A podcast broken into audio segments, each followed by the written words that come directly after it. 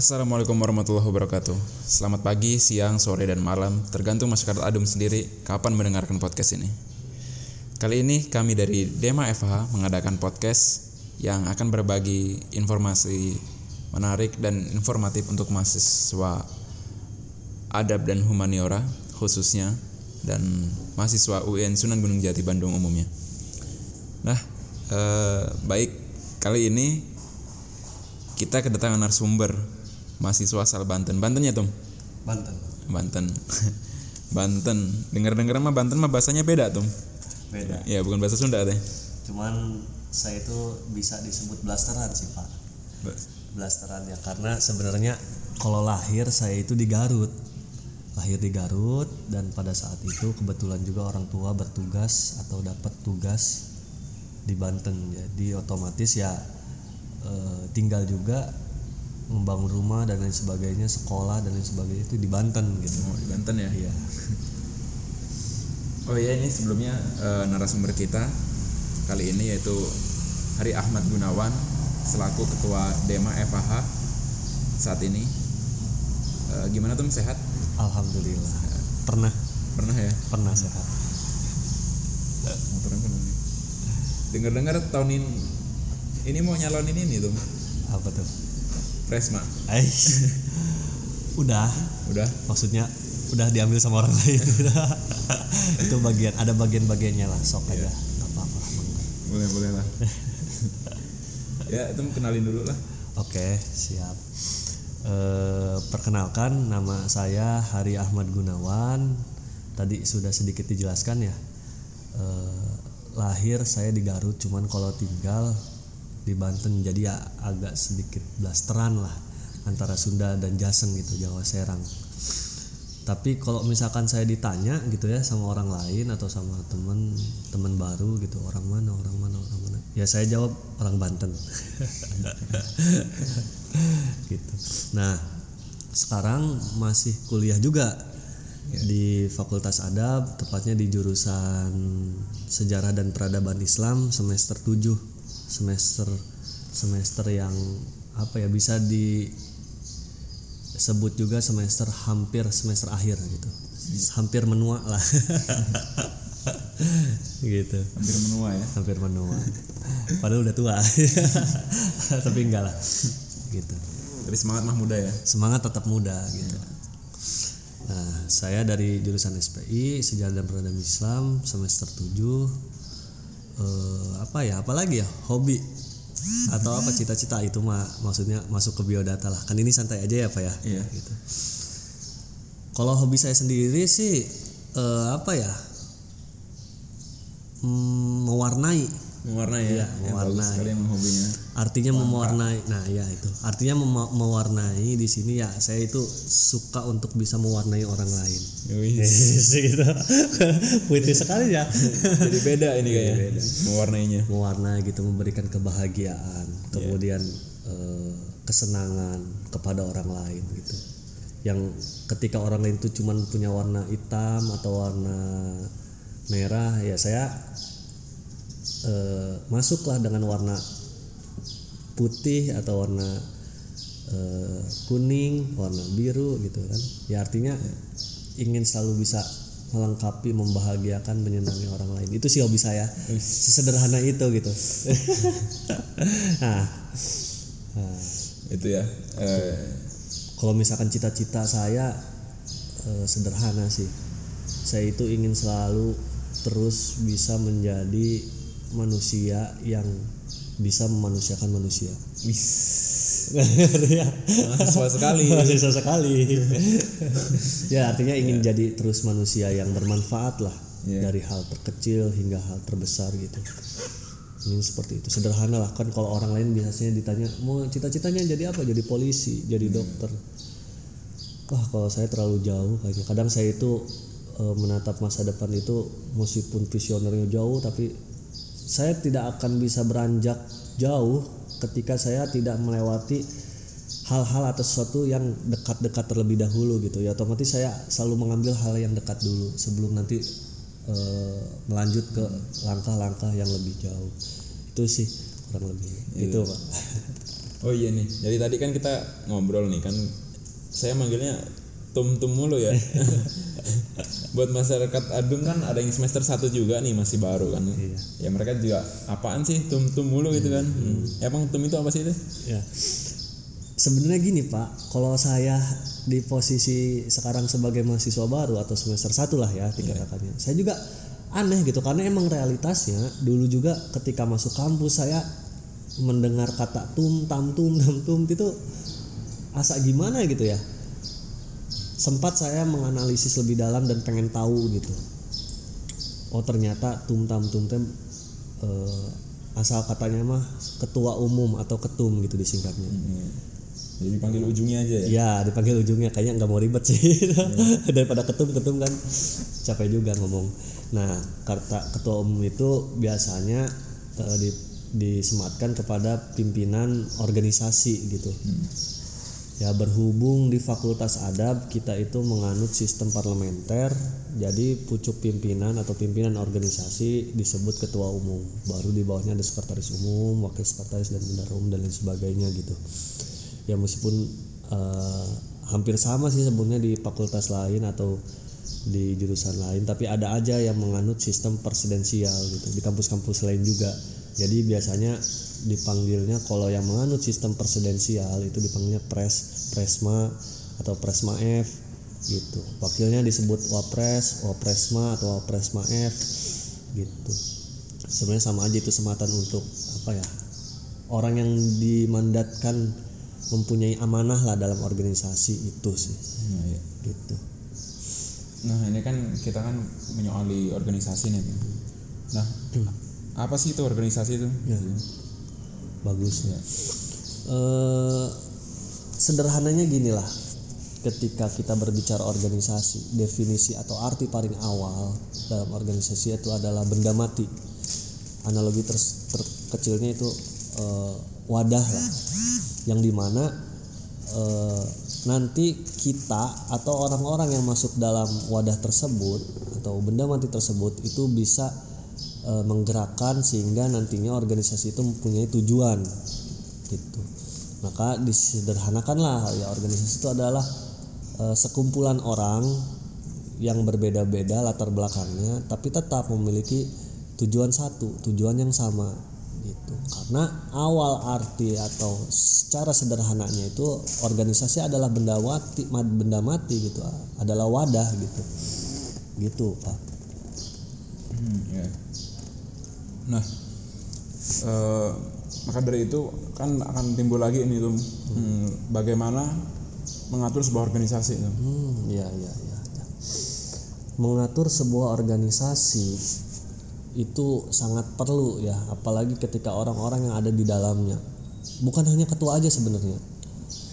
Karena setiap pengurus yang ada di dalam organisasi dari bagian mana pun dan apa pun itu mempunyai hak eh, untuk bisa mengatur organisasi tersebut gitu. Karena jelas yang tadi di awal ya setiap organisasi itu punya tujuannya masing-masing gitu. Punya langkah geraknya seperti apa gitu. Nah karena itu diperlukan untuk bisa mengatur organisasi terlepas dari tupoksinya masing-masing gitu. Karena di organisasi itu contohnya ya misalkan di bagian eh, PI pengembangan intelektual itu lebih cenderung membicarakan soal-soal intelektual akademik mahasiswa. Kayak contoh program kerjanya itu mengadakan eh, seminar atau kalau sekarang lagi eh, pandemi ya, ada webinar, webinar nasional misalkan atau KTI, karya tulis ilmiah dan lain sebagainya. Misalkan terus ada di bagian eh, medpers gitu ya, media dan pers. Ya, tupoksinya itu bisa mengatur mediasi dari organisasi tersebut gitu. Kayak membuat pamflet kayak membuat eh, kalau program kerjanya di Dema sendiri nanti insya Allah ada eh, apa kayak lomba fotografi dan lain sebagainya lah tentang mediasi-mediasi eh, organisasi gitu. Ya karena yang tadi itu kenapa kita perlu untuk bisa mengatur sebuah organisasi? Biar apa? Biar organisasi itu bisa bisa jalan bisa hidup. Dari awal mulanya atau arti sederhananya itu adalah wadah adalah benda mati. Karena ya kita orang-orang yang ada di dalamnya itu yang nantinya akan menjalankan organisasi tersebut. Gitu. Jadi eh, tadi kan em, menyoali tentang bagaimana mengatur organisasi dan sudah dibahas juga ya tentang tupoksi juga tadi udah masuk ke dalamnya tujuan pokok dan fungsi. Jadi kurang lebih juga organisasi itu jadi sebuah wadah lah buat kita ya. iya Mm.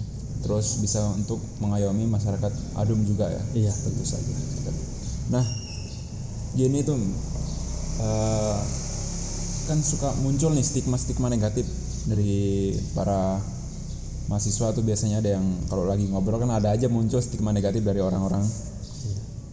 Nah, stigma negatif itu yang pertama itu kayak gini bunyinya tuh eh, apakah mahasiswa yang tidak ikut organisasi itu tidak akan sukses? Nah, itu yang pertama tuh kayak gitu. Terus yang kedua itu organisasi itu hanya apa buang-buang waktu lah. Nah, Jadi bagaimana eh, ketum sendiri menanggapi iya stigma-stigma negatif ini gitu? cukup lucu sih kalau saya menanggapinya gitu ya. Tapi emang bener-bener apa ya pertanyaan-pertanyaan seperti ini atau anggapan-anggapan seperti ini emang ada. di Emang ada ya? Emang ada gitu. Jangan ke di masyarakat lah, di mahasiswa kita sendiri di lingkup terkecil ya jurusan atau fakultas atau ya lebih besarnya lagi universitas atau bahkan di masyarakat lain gitu menanggapi atau menyikapi soal organisasi itu selalu ya berbicara yang tadi gitu. Katanya ketika eh, apa ya kita mengikuti organisasi kita akan sukses. Bahkan saya punya pemikiran pernah ya pernah punya pemikiran seperti ini. Kata siapa ya? Kata siapa gitu? Orang yang tidak mengikuti organisasi itu tidak akan sukses. Dan kata siapa? Orang yang mengikuti, organisasi itu akan sukses. Karena kalau menurut saya secara pribadi ya Iya. ketika kita mengartikan eh, sebuah kesuksesan ya itu balik lagi gitu. Bagaimana kita menyikapi hal tersebut? Kalau dari diri saya sendiri ketika berbicara soal sukses adalah ketika eh, apa sih namanya saya mempunyai rancangan mempunyai rencana kemudian saya bisa menyelenggarakan apa yang saya inginkan gitu. Atau sederhananya ketika saya punya keinginan keinginan tersebut bisa tersampaikan. Nah itu eh, definisi sukses. Tapi tergantung ya orang menyikapinya gitu. Kadang kan ada juga yang menyikapi "Oh, sukses itu ya ketika kita punya cita-cita jadi dokter dan kita jadi dokter. Jadi guru ya jadi guru. Itu terlepas. Tapi dalam ranah kesuksesan itu yang hanya bisa dirasakan oleh diri sendiri gitu. Segimana kita menyikapi hal tersebut. Jadi yang sebenarnya nggak aja nggak jadi masalah gitu. Dan nggak ada yang salah juga ketika orang mengikuti organisasi atau tidak mengikuti organisasi gitu. Semuanya sama aja gitu. Yang mungkin kalau saya sendiri ya merasakan gitu pak. Ketika mengikuti organisasi itu banyak suatu hal-hal yang baru yang saya dapati. Entah itu pengalaman entah itu pembelajaran gitu. Dan lain sebagainya lah. Dari organisasi saya banyak mengenal orang. Dari berbagai latar belakangnya karakteristiknya dan lain sebagainya macamnya gitu. Kemudian dari segi pembelajarannya ya adalah dari organisasi saya belajar. Contoh kecilnya saya belajar analisis SWOT menyusun strategi POAC kalau ketik POAC POAC gitu ya disebutnya ketika ingin menjalankan program kerja. Jadi kalau menurut saya hal-hal atau pembelajaran seperti itu jarang gitu ketika kita dapatkan di kelas. Nah saya sampai eh, lagi-lagi gitu punya pemikiran bahwasanya ketika mahasiswa atau orang lain mengikuti organisasi organisasi itu adalah orang yang hebat lah kalau menurut saya. Meskipun dia itu seperti apa di organisasinya atau orga- organisasi itu seperti apa gitu. Karena ya itu bisa eh, apa ya eh, mengedepankan kepentingan bersama ketimbang kepentingan pribadi gitu. Ya meskipun kalau misalkan kita sematkan ya kepentingan pribadi itu tidak apa ya tidak bukan tidak akan punah. Akan selalu beriringan lah dengan kepentingan bersama. Sebagaimana kita bisa menyikapi tersebut gitu makanya itulah yang saya katakan gitu sangat spesial lah ketika orang atau mahasiswa yang bisa mengikuti organisasi gitu. Ya kan itu tadi ya itu jawaban dari apa namanya stigma stigma negatif lah ya dari mahasiswa. Eh, semoga bisa beri informasi yang berguna lah buat kita semua nah diminum dulu tuh Iya. Starbucksnya siap padahal kopi kapal api apa-apa. hmm. jadi gini tuh kan biasanya kalau di organisasi gitu kan Hmm. ada stigma lain juga nih Hmm. ya. Jika- yang ini mah rada melenceng ini malahan ya. gimana bisa nggak tuh kalau di apa namanya di organisasi itu dapat jodoh tuh kebiasaan. Pola-pola. Eh, aduh gimana ya gini nih. Eh, mendapatkan jodoh dari organisasi itu sudah menjadi rahasia umum ya. Karena apa? Banyak juga sih. Banyak juga orang-orang eh, di lingkungan kita bahkan di luar sana gitu yang emang itu terjadi kemudian menjadi realitas gitu. Iya. contohnya orang tua saya gitu orang tua saya dulu juga sama aktif waktu kuliahnya di organisasi ataupun misalkan di lingkungan kita lah. Kayak kemarin tuh saya bertemu dengan eh, Prof. Ulfi gitu wakil rektor 4 UIN Sunan Gunung Jati Bandung. Beliau juga cerita gitu ketika beliau bisa bertemu dengan suaminya Kang Jamal ya. Itu sama di organisasi gitu. Tapi perlu apa ya perlu ditekankan gini pak. Ketika kita masuk dalam organisasi itu eh, ingin mempunyai jodoh itu bukan menjadi tujuan yang utama gitu. Iya, bukan gitu. ya itu salah gitu.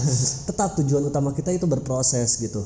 Mengambil banyak pelajaran di dalamnya pengalaman di dalamnya agar apa? Agar nanti kita itu bisa apa ya dicetak sebagai orang-orang atau manusia yang e, mempunyai nilai tinggi atau nilai plus gitu entah secara intelektual e, secara leadership ya kepemimpinannya atau secara emosional dan lain sebagainya gitu.